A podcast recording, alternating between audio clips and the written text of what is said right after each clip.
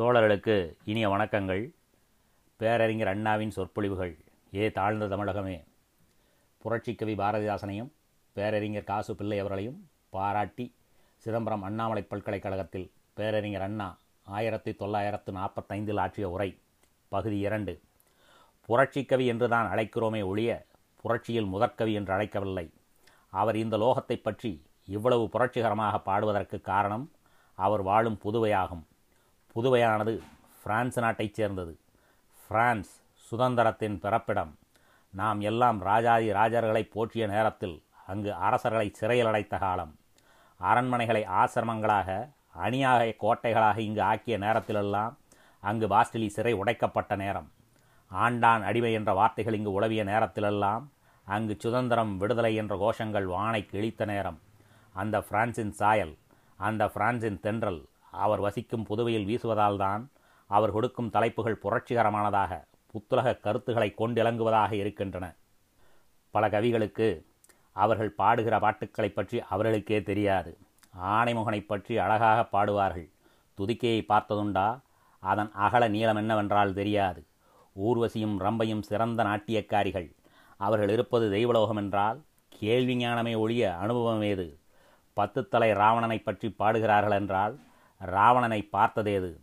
பரமசிவன் பார்வதியுடன் ரிஷப வாகன ரூபராய் திடீர் திடீரென தோன்றி மறைகிறார் என்றால் என்றாவது கண்டதுண்டா? படித்ததை எழுதுகிறார் கேட்டதை ஒப்புவிக்கிறார். அதாவது ஒருவர் கேள்விப்பட்டு எழுதுவார் சொல்லுவார் சொன்னதை கேட்டவர் அதையே எழுதுவார். இது பரம்பரை என்பதை தவிர கண்டதை பார்ப்பதை அனுபவபூர்வமாக எழுதுகிறார்கள் என்பதற்கில்லை. பாரதிதாசன் மாத்திரம்தான் தாம் கண்டதை எழுதுகிறார் பார்த்ததை எழுதுகிறார். புரியாத விஷயங்கள். தெரியாத விஷயங்கள் ஜோலிக்கே போக மாட்டார் காணாத கடவுளை பற்றி எழுத மாட்டார் இன்று இல்லாவிட்டாலும் நாளை பரிகாசத்திற்கு இடமாகும் என்று. நான் வேதாந்தத்தை பற்றி பேசினால் வேடிக்கையாயிருக்கும். சங்கராச்சாரி பொருளாதாரத்தை பற்றி பேசினால் வேடிக்கையாயிருக்கும்.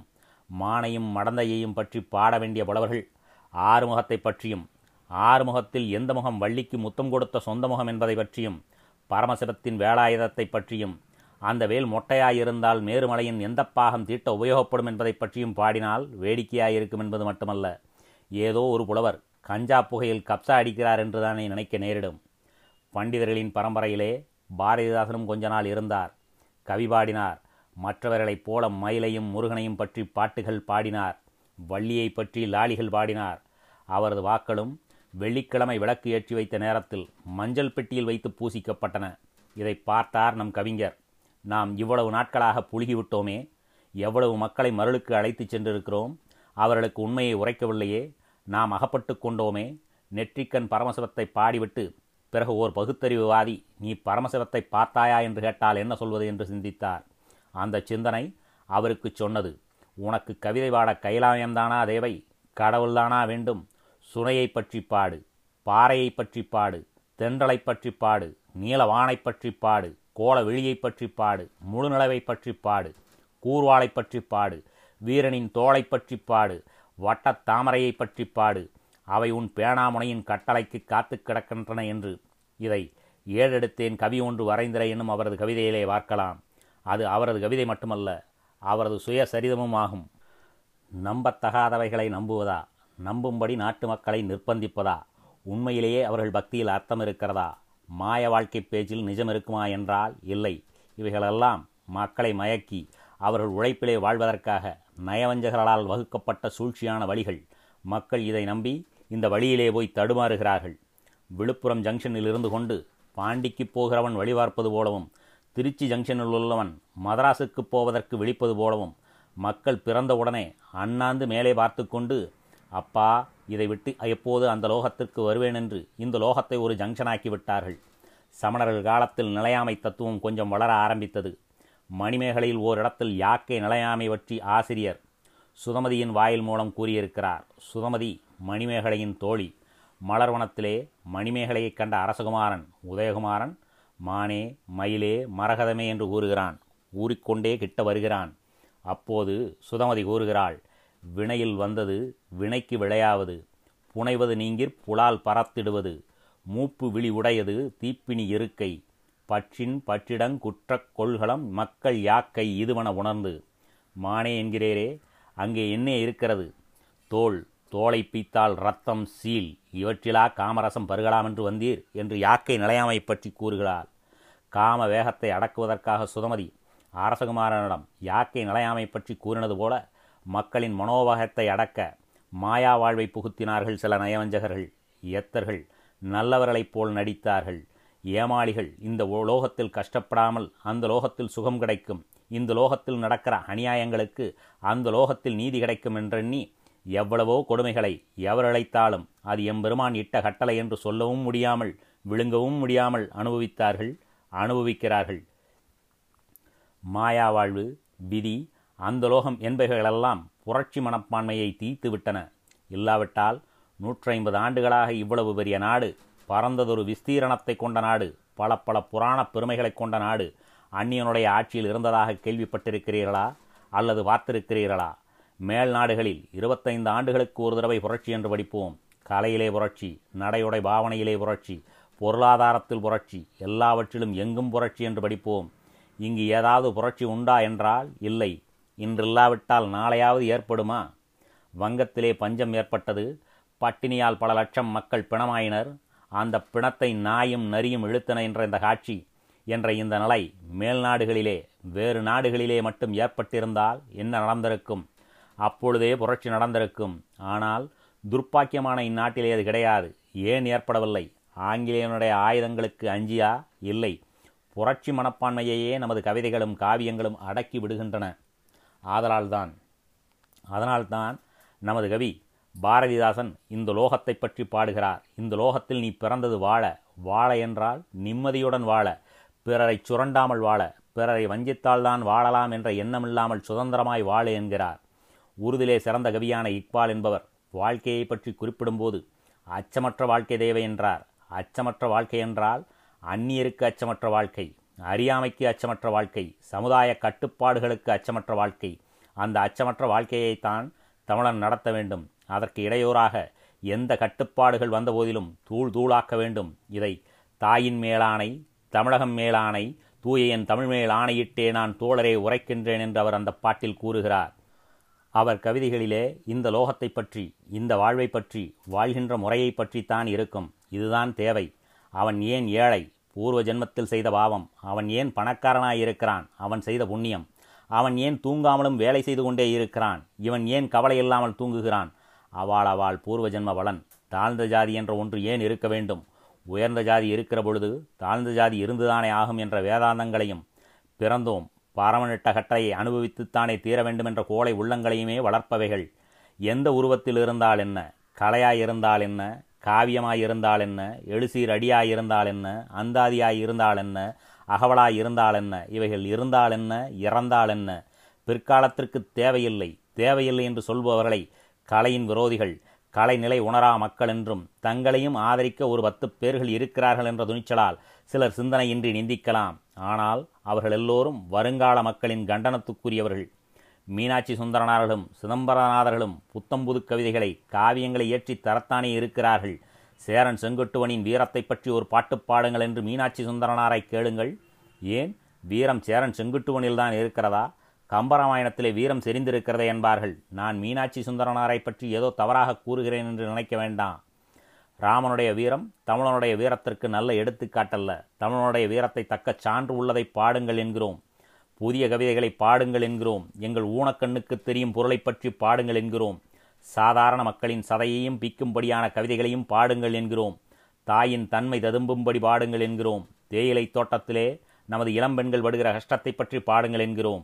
பாட்டாளி கொடிய பணக்காரனுக்கு அடிமை பணக்காரன் பூசாரிக்கு அடிமை பூசாரி ஏட்டுக்கடிமை ஏடு கலைக்கடிமை கலை கல ரசிகர்களுக்கு அடிமை கலா ரசிகர்கள் பழமைக்கடிமை என்ற அடிமைத்தனம் அறுபடும் மார்க்கத்தை பற்றி பாடுங்கள் என்கிறோம். நாமக்கல் கவிஞரின் மகனார் தியாகியில் தீட்டிய ஒரு கவிதையை பார்த்தேன். நாமக்கல் கவிஞர் வீட்டிலே ஒரு குட்டி பாரதிதாசன் வளர்கிறார். மணி அடிக்கிறதாம் பள்ளிக்கூடம் விட்டு வீடு வருகிறார். வழியிலே சாலைக்கு பக்கத்தில் எச்சிலை வீழ்கிறது. சில நாய்கள் பாய்கின்றன. அந்த நாய்களுடன் இவர் கண்களும் பாய்கின்றன. ஆனால் ஆச்சரியப்படவில்லை. அடுத்த வினாடி ஓர் வற்றிய மனித உருவம் வருகிறது. எச்சிலைகளின் மேல் பாய்கிறது பாய்ந்து நாயை காலால் கூட அடிக்க வலுவில்லாமல் கையாயில் பிடித்து தள்ளுகிறது தள்ளிவிட்டு நாயின் எச்சிலை உண்கிறது நாய் சும்மா போகவில்லை ஒரு கடி கடித்துவிட்டு போகிறது. இதை காண தம்பிக்கு ஆச்சரியம் மட்டுமல்ல வேதனையும் பிறக்கிறது. தம்பி இந்த காட்சியை இன்னும் காணும்படியான இந்த நிலையிலே உள்ள ஏ பாரதநாடே என்கிறார். கவிதை முடிகிறது. முடிக்கிறார் என்றால் எல்லாரையும் போல ஈசனே சிவகாமி நேசனே என்று முடிக்கவில்லை. என் நாடே என்று கவிதையை முடிக்கிறார். இன்று கவிதைகள் அப்படிப்பட்ட முறையிலே வெளிவர வேண்டும். பாரதிதாசன் பாக்கல் அத்தகையன அதனால்தான் அவர் வாக்களை மாணவர்கள் போற்றுகின்றனர். அவரை சிலருக்கு பிடிக்காமல் இருக்கலாம். அவர் காரசாரமாக சாதியை சமயத்தை கண்டிக்கிறார் என்பதற்காக. பாரதிதாசன் வர்ணாசிரமத்தை கண்டிக்கிறார். கண்டிக்கலாமா? சனாதனத்தை சாடலாமா? வகுப்புவாதத்தை வளர்க்கலாமா? என்று கேட்கின்றனர். வகுப்புவாதத்தை அவர் வளர்க்கிறார் என்றால் வகுப்புவாதம் இந்த நாட்டை விட்டு போகத்தான் விட்டு விலகத்தான் பாரதிதாசன் பாடுகிறார். கவிதைகளை கவன் கற்களாக உபயோகப்படுத்துகிறார். அந்த கற்கள் வருணாச்சிரமத்தை தாக்குகின்றன. அது யாருக்கு சொந்தமான கோட்டையாய் இருந்தால் என்ன? அது யாருக்கு சொந்தமான கொத்தளமாய் இருந்தால் என்ன? தாக்கட்டும் தகர்க்கட்டும் என்கிறார். அந்த கோட்டைக்கு சொந்தக்காரர் யார் என்று பார்க்கிறார்? அவர்களை தாக்குகிறார். கண்ணையா கம்பெனி நாடகம் நடக்கிறது. ராஜபாட் வேஷத்தில் உள்ளவனின் ராகம் ரசிக்கவில்லை. தொண்டை கட்டிய காரணத்தால். உடனே நாடகத்தை பார்ப்பவர்கள் உள்ளே போ என்று கூச்சல் போடுகிறார்கள். போய்விடுகிறான். நாடகம் முடிந்து வெளியே போகிறவர்கள் என்ன பேசிக்கொள்வார்கள்? கண்ணையாகம்பணி மோசம் என்பார்கள். ராஜமாணிக்கம் பிள்ளை நாடகம் நடக்கிறது. நடிகர்களின் திறமையாலோ அல்லது மின்சார விளக்குகளின் மினுமினுப்பாலோ உட்கார்ந்திருப்பவர்களின் உள்ளத்தை கொள்ளை கொள்கிறது. நாடகம் முடிந்து வெளியே போகிறவர்கள் என்ன பேசிக்கொள்வார்கள்? ராஜமாணிக்கம் கம்பெனி நன்றாயிருக்கிறது என்பார்கள். எப்படி தொண்டை கட்டிய நடிகன் கம்பெனிக்கு சொந்தமானதால் கண்ணையா கம்பெனி பழிப்புக்கிடமாகிறதோ அதேபோல வர்ணாசிரம கொடுமைக்கு ஜாதிய கொடுமைக்கு சொந்தக்காரர்களாய் இருப்பவர்கள் பழிப்பு கிடமாகிறார்கள். ஜாதிய கொடுமையின் மேல் எந்த சிலாசாசனம் பொறிக்கப்பட்டிருக்கிறது? யாருடைய முத்திரை மோதிரம் போடப்பட்டிருக்கிறது என்று பார்த்த நேரத்தில் ஒரு வகுப்பாரின் முத்திரை மோதிரம் தெரிந்தது. தெரிந்ததால்தான் நாமும் நமது கவியும் ஆரியத்தை தாக்குகிறோம் காரணத்தோடு. பார்ப்பனர்கள் எனது ஆறுயிர் நண்பர்கள் எப்படி இருந்தால் பார்ப்பனர்கள் மாத்திரம் தங்களுடைய குறையை நீக்கிக் கொள்வார்களேயானால் இந்த பாரில் பார்ப்பனத் தோழர்களைப் போல பரம திருப்தியாளர்கள் யாரும் எனக்கு இருக்க முடியாது. நீக்கிக் கொள்ள கொஞ்சம் தன்னலமற்ற தன்மை வேண்டும். புதுமை கருத்து வேண்டும். துணிவு வேண்டும் அஞ்சானஞ்சம் வேண்டும். புதுச்சேரியிலே வைதிகர்களை திட்டுகிறார்கள் என்றால் பயப்படாமல் போய் ஏனென்று பார்க்க வேண்டும். காக்கை குருவி எங்கள் குலம் என்று பாரதி பாடிய இந்த நாட்டிலே சூத்திரர்கள் மனிதர்கள் எங்கள் குலம் என்று சொல்வதற்கு இன்றும் அஞ்சுகிறார்கள் என்றால் நாங்கள் வீசுகிற குண்டு எந்த கோட்டை மீது வீழ்ந்தால் என்ன அதிலிருந்து வெளிவரும் விஷவாயுக்கள் நச்சு வாடைகள் முடக்குவாதங்கள் ஒழிய வேண்டும். பார்ப்பனத்தோழர்கள் மாத்திரம் நம்முடன் கைகோத்து தோளுடன் தோள் இணைந்து நாம் ஜாதியை ஒழிப்போம் என்று எழுதியும் பேசியும் செயலிலே காட்டியும் வருவது போல் வரட்டும். வராவிட்டால் சும்மாவாவது இருக்கட்டும். சும்மா இல்லாவிட்டால் எதிர்க்காமலாவது இருக்கட்டும். எதிர்க்காமல் இருக்க முடியவில்லை என்றால் ஏளனம் செய்யாமலாவது இருக்கட்டும். ஏனென்று கேட்காமல் எதையாவது செய்யட்டும் என்று கூறட்டும். பாருங்கள் பத்து வருடத்தில் ஜாதி ஒழிகிறதா இல்லையா என்று. கவி கண்ட கனவு நனவாகிறதா இல்லையா என்று. எங்கே? எடுத்துக்கொள்ளுங்களேன் ஒரு பத்திரிகை. பகவத்கீதையிலே நாலு சாதி இருக்க வேண்டும் என்று பரமாத்மா கூறியிருக்கிறார் என்று எழுதும். அது யார் சொன்னது? பகவத்கீதையிலே சாதிக்காதாரமில்லை என்று ஒரு வேப்பர் எழுதும். மற்றொரு வேப்பர் நீங்கள் கீதையை வேறு விதமாக அர்த்தம் பண்ணிவிட்டீர்கள் என்று செந்தமிழ் செல்வி தீட்டும். அறிவு கெட்ட தமிழகம் எதைத்தான் நம்பும்? கீதையை நம்புமா? தனிப்பட்டவர்கள் சொல்லும் தத்துவார்த்தத்தை நம்புமா? காலையில் நான் ரயிலில் வரும்பொழுது நான் வந்த கம்பார்ட்மெண்ட்டில் ஒரு கல்லூரி மாணவர் திருச்சி ஜெயின் ஜோசப்பில் வேதாந்தம் படிக்கிறவர். இரு பார்ப்பன பண்டிதர்களிடம் தர்க்கம் பண்ணி கொண்டு வந்தார் மாணவர். அந்த ஐயர்களை பார்த்து வினை என்கிறார்களே அதை பற்றி விதண்டாவாதக்காரர்கள் சில சமயங்களிலே கேட்கிற கேள்விகளுக்கு பதில் சொல்லத் தெரியவில்லை. அதை பற்றி கொஞ்சம் சொல்லுங்கள் என்கிறார். உடனே பண்டிதர்கள் கேட்பதற்கு பதில் சொல்லாமல் நீங்கள் கல்லூரியிலேயே படிக்கிறேன் என்கிறீர்களே சாப்பாடு எங்கேயோ? என்று மாணவரை கேட்டார்கள். மாணவர் அதற்கு பிராமணர்களுக்கெல்லாம் நம் ஹாஸ்டலிலே தனி இடம் உண்டு அங்கேதான் சாப்பாடு என்றார். நெற்றியிலே ஒன்றும் இல்லாவிட்டாலும் உடனே மாணவன் பிராமணன் என்று தெரிந்து கொள்கிறார்கள். மாணவன் நெற்றியிலே நீரில்லை கல்லூரியிலே படிக்கிறவர் அதுவும் வேதாந்த படிப்பு படிக்கிறார். இங்கிலீஷ்காரனும் பார்த்து புது மாதிரி என்று கற்றுக்கொள்வான். அவ்வளவு அழகாக கிராப்பை வாரி விட்டிருக்கிறார் அலங்காரமான உடைதான். ஆனால் ஆபாசமான கருத்துக்கள். மாணவன் பிராமணன் என்று தெரிந்து கொண்ட பிறகுதான் அந்த பண்டிதர்கள் சரி விவாதிக்கலாம் என்கிறார்கள். விவாதம் ஆரம்பமாயிற்று. மாணவன் கேட்டான் ஒருவன் கஷ்டப்படவும் இன்னொருவன் சுகப்படவும் காரணம் என்ன? என்று. அதற்கு அவனவன் செய்த பாவ புண்ணியம் என்று பதிலளித்துவிட்டு மாணவனை பார்த்து சரி தம்பி ஒருவன் அறுபதும் இன்னொருவன் நாற்பதும் மற்றவன் இருபது மார்க்குகள் வாங்க காரணம் என்ன என்றார்கள். அவன் பண்டிதர்கள் மொழியிலேயே அவாளவாள் படித்த படிப்புக்கு தக்கவார் என்றான். பண்டிதர்கள் இதைப்போலத்தான் சுகத்தையும் கஷ்டத்தையும் அவாளவாள் செய்த பாவ புண்ணியத்திற்கு தக்கவாறு அடைகிறார்கள் என்று எடுத்து காட்டினார்கள். அவர்கள் விவாதிக்க தர்க்க சாத்திரம் தேவையில்லை. வேதாந்தங்களே உதாரணம். கதைகள் மூலம்தான் விளக்குவார்கள். சரி அது இருக்கட்டும் என்று சற்று நேரம் கழித்து மாணவன் இந்த ஜென்மத்தில் அனுபவிப்பது போன ஜென்மத்தில் செய்த பாவம். போன ஜென்மத்தில் கஷ்டத்தை அனுபவிப்பதற்கு அதற்கு முந்தைய ஜென்மத்தில் செய்த பாவம். என்று இப்படியே இதற்கு முன் ஜென்மம். அதற்கு முன் ஜென்மம் என்று போய்க்கொண்டே இருந்தால் முதல் ஜென்மம் அதாவது ஆண்டவன் உயிரை உடலிலே முதன் முதலிலே புகுத்திய ஜென்மம் அந்த ஜென்மத்திலே செய்த பாவத்திலே கொண்டு போய்விடும். அந்த ஜென்மத்தில் பாவம் செய்ததற்கு யார் குற்றவாளி? படைக்கும் பொழுதே பாவத்தை செய்யாதபடி அல்லவா ஆண்டவன் படைத்திருக்க வேண்டும்? அது இல்லாமல் பாவம் செய்யும்படியே படைத்துவிட்டு பாவம் ஏன் செய்தா என்று கண்டிப்பது ஒரு குற்றம். பாவம் செய்யாமல் படைக்காதது இன்னொரு குற்றம். ஆகவே நாம் செய்கிற பாவத்திற்கு குற்றவாளி பரமன்தான் என்று சொல்கிறீர்களா? ஜென்மம் என்பது உண்டா? அப்படி இருந்தால் முதல் ஜென்மத்திற்கு முன் என்ன நடந்தது என்று யாராவது கேட்டால் என்ன பதிலளிப்பது என்றான். பண்டிதர்கள் கொஞ்சம் விரைத்து பார்த்தார்கள். ஜென்மம் என்று ஒன்று உண்டா என்று கூடவா கேட்கிறார்கள்? நம்பிக்கையிலிருந்துதான் வாதம் எதுவுமே தொடங்க வேண்டும். முதல் ஜென்மம் இருந்தது என்றுதான் வைத்துக்கொள்ள வேண்டும். அதற்கு முந்தைய விவரங்கள் சொன்னால் புரியாது. அது இருக்கட்டும். இந்த பிரச்சனைகளை எல்லாம் யார் கிளப்பி விட்டது ஈரோட்டு நாயக்கராகத்தான் இருக்கும். இவர்களெல்லாம் பெரியார்களாம். ஒரு கட்சியின் தலைவர்களாம் என்று பேச ஆரம்பித்து விவாதத்திலிருந்து தப்பித்துக் கொண்டார்கள். இது நான் காலையில் ரயிலில் கண்ட காட்சி. இதுபோல் இன்னும் வர்ணாசிரமம் தாண்டவமாடினால் அதை ஆதரித்து கவிதைகளும் கதைகளும் கட்டுரைகளும் எழுதினால் இந்த சாதி மட்டம் அந்த சாதி உசத்தி என்று சாதி மட்டக்கோவை நாம் வைத்திருக்கும் வரையில் வேண்டுமென்றே ஒரு கட்சியையும் கட்சியின் தலைவரையும் தூற்றுகின்ற வரையில் இந்த நாடு நற்கதியடைய மார்க்கமில்லை. வைதிகத்தையும் மூடப்பழக்கத்தையும் வளர்க்கும் மகாமகத்திற்கு போகாதே என்று சுயமரியாதைக்காரன் சொன்னான் என்பதற்காக கல்கி மகாமக குளத்தையும் அங்கு குழுமியிருக்கும் மக்களையும் படம் பிடித்து காட்டி இதோ வாருங்கள் சுயமரியாதைக்காரன் காட்டு கூச்சல் போடுகிறானே எவ்வளவு கூட்டம் இந்த நெருக்கடியான காலத்திலும். இதிலிருந்து அவர்களுக்கு பிரச்சார பலமில்லை என்று தெரிகிறதல்லவா என்பதன் மூலம் சுயமரியாதைக்காரனுக்கு வெட்கம் என எழுதியது. யாருக்கு வெட்கம்? முதலில் கல்கி ஆசிரியர். தமக்கு ஏற்பட்ட அவமானத்தை மறந்து விடுகிறார் இந்த அணுகுண்டு சகாப்தத்திலே அழுக்கு நீரிலே குளித்தால் ஆண்டவனுடைய அருளை பெறலாம் என்பதை ஆதரிப்பது போலல்லவா நமது படம் இருக்கிறது என்று அவமானப்பட வேண்டியவர் அவர்தான். ஆகவே எதையும் சுயமரியாதைக்காரன் சொன்னான் என்பதற்காக எதிர்க்காமல் மகாமகம் மடமையை வளர்க்கிறது என்றவுடன் தினமணி ஆதரித்து எழுதட்டும் சுதேசமித்திரன் தலையங்கம் தீட்டட்டும் ஹிந்து எழுதட்டும் வேண்டுமென்றால் மதராஸ் மெயில் மாத்திர மகாமகத்தை ஆதரிக்கட்டும். இந்த நாட்டில் எவ்வளவு காலம் அறியாமை நீடித்திருக்குமோ அவ்வளவு காலம் அவர்களுடைய அந்நிய ஆட்சி நீடித்திருக்கும் என்பதற்காக பத்து வருடம் சுயமரியாதைக்காரன் சொல்வதை ஏற்று எழுதட்டும். எழுதாவிட்டாலும் எதிர்க்காமல் இருக்கட்டும். பாருங்கள் பத்து வருடத்திற்கு பின் இந்த நாட்டிலே ஜாதி இருக்கும் என்று நினைக்கிறீர்களா? அஞ்ஞானம் இருக்குமா? தீண்டாமை போய் இருக்குமா? எல்லாம் போன இடம் தெரியாமல் போய்விடும். பாரதியார் கூட ஒன்றுபட்டால் உண்டு வாழ்வு. நம்மில் ஒற்றுமை நீங்கள் அனைவருக்கும் தாழ்வு என்று கூறினார். இதை சொல்லியும் ஒரு கத்தை குச்சியை ஒடிக்க முடியாது. தனியாயிருந்தால் ஒடித்து விடலாம் என்று சொல்லியும் பள்ளி மாணவர்களுக்கு ஒற்றுமையின் அவசியம் போதிக்கப்படுகிறது. ஒற்றுமை என்றால் எதற்கு ஒற்றுமை நெருப்புக்கும் நீருக்குமா? மானுக்கும் புளிக்குமா? ஃபினாயிலுக்கும் தண்ணீருக்கும் பேதம் இருக்கும். ஆனால் அதில் ஒற்றுமையை காணுதல் என்றால் முடியுமா? இந்து முஸ்லிம் ஆகிய இருவரும் சமுதாயங்கள் பல துறைகளிலே வேற்றுமையை கொண்டவைகள். அவைகளில் ஒற்றுமை என்றால் ஏற்படுமா? வேற்றுமையில் ஒற்றுமையை காண்பி. இது தர்க்கத்துக்குரியது. மாணவர்கள் கேள்வித்தாளுக்குரியது. நாட்டுக்குரியதா? நாட்டிலே நடவாது. அதை உத்தேசித்துத்தான் நமது புரட்சிக் கவிஞர் கடுமையாக கண்டிக்கிறார். இனம் கலந்தால் இடம் என்கிறார். சனாதன ஊற்றை தூர்க்க வேண்டும் என்கிறார். வர்ணாசிரமத்தின் வாயிற்படியை அடை என்கிறார். வேதாந்தம் சித்தாந்தம் எல்லாம் வேலை ஒளிந்த நேரத்தில் ஆண்டிகள் வாதிக்க வேண்டிய பொருள். கொலை வாழை எடு முதலில் கொடியோர் செயலை அறவே ஒழிப்போம் என்றும் மகராசர்கள் உலகாளுவதா என்றும் கேட்கிறார். அந்த காலத்தில் கஷ்டம் ஏற்பட்டால் இஷ்டமுடன் என் தலையில் இட்டவனும் செத்துவிட்டானோ முட்டப்பஞ்சமே வந்தாலும் பாரம் அவனுக்கே என்று பாரம் பலிகளை அவன் மேல் சுமத்தினார்கள். பதிலை எதிர்பார்க்காமல் இடைக்காலத்தில் கேட்டவரம் அளிக்கும் கீர்த்தியுள்ள தெய்வங்கால் கூட்டோடு எங்கே குடிபோனீர் என்று கடவுளை புலவர்கள் தேட ஆரம்பித்தார்கள். ஆனால் பாரதிதாசனோ கடவுளை காண முடியவில்லை. ஆகையால் கடவுள் வந்து கடுங்கோளர்களை தண்டிப்பார் என்று நினைக்காதே. கோலை வாளினை எடடா. நாம் தான் அந்த மதோன்மத்தர்கள் மண்டையிலே அடிக்க வேண்டும் என்கிறார்.